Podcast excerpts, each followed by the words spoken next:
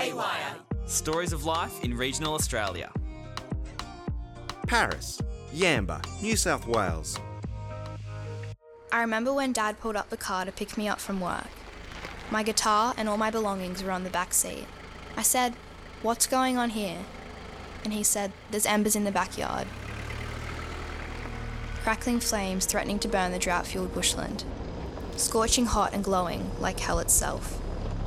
It's not even summer yet.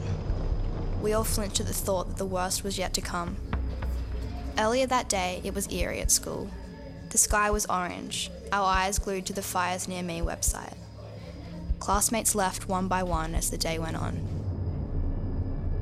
I went to work after school as usual. A lot of my co workers weren't there that day.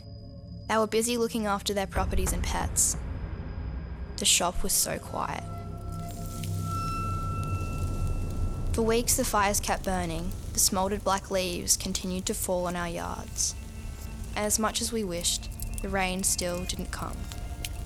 Yuraygir National Park, that spreads across tens of thousands of hectares surrounding my hometown of Yamba in the far north coast of New South Wales, burnt like a tinderbox. The combination of high winds, scorching hot temperatures, and less than average rainfall simply fed the inferno further. Lying in bed at Grandma's house that night, I stayed awake thinking about all the homes that were at risk, hoping that my friends and community were safe. Mentally, I prepared for the worst that Angourie and Wooloweyah would be no more the next time the sun came over the smoky horizon. All that stood between the fire and the villagers was a band of courageous fireys, some who'd left their own homes to fight for others. Mother Nature was against them. The fires jumped roads, but they kept fighting. Their faces covered in sweat and charcoal, built up over hours of backbreaking work defending our homes and lives. As I sat eating breakfast with my family the next morning, I heard it on the news.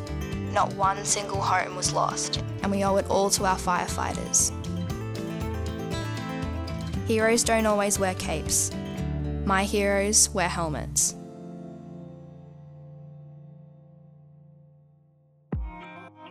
Haywire. Amplifying the voice of a new generation.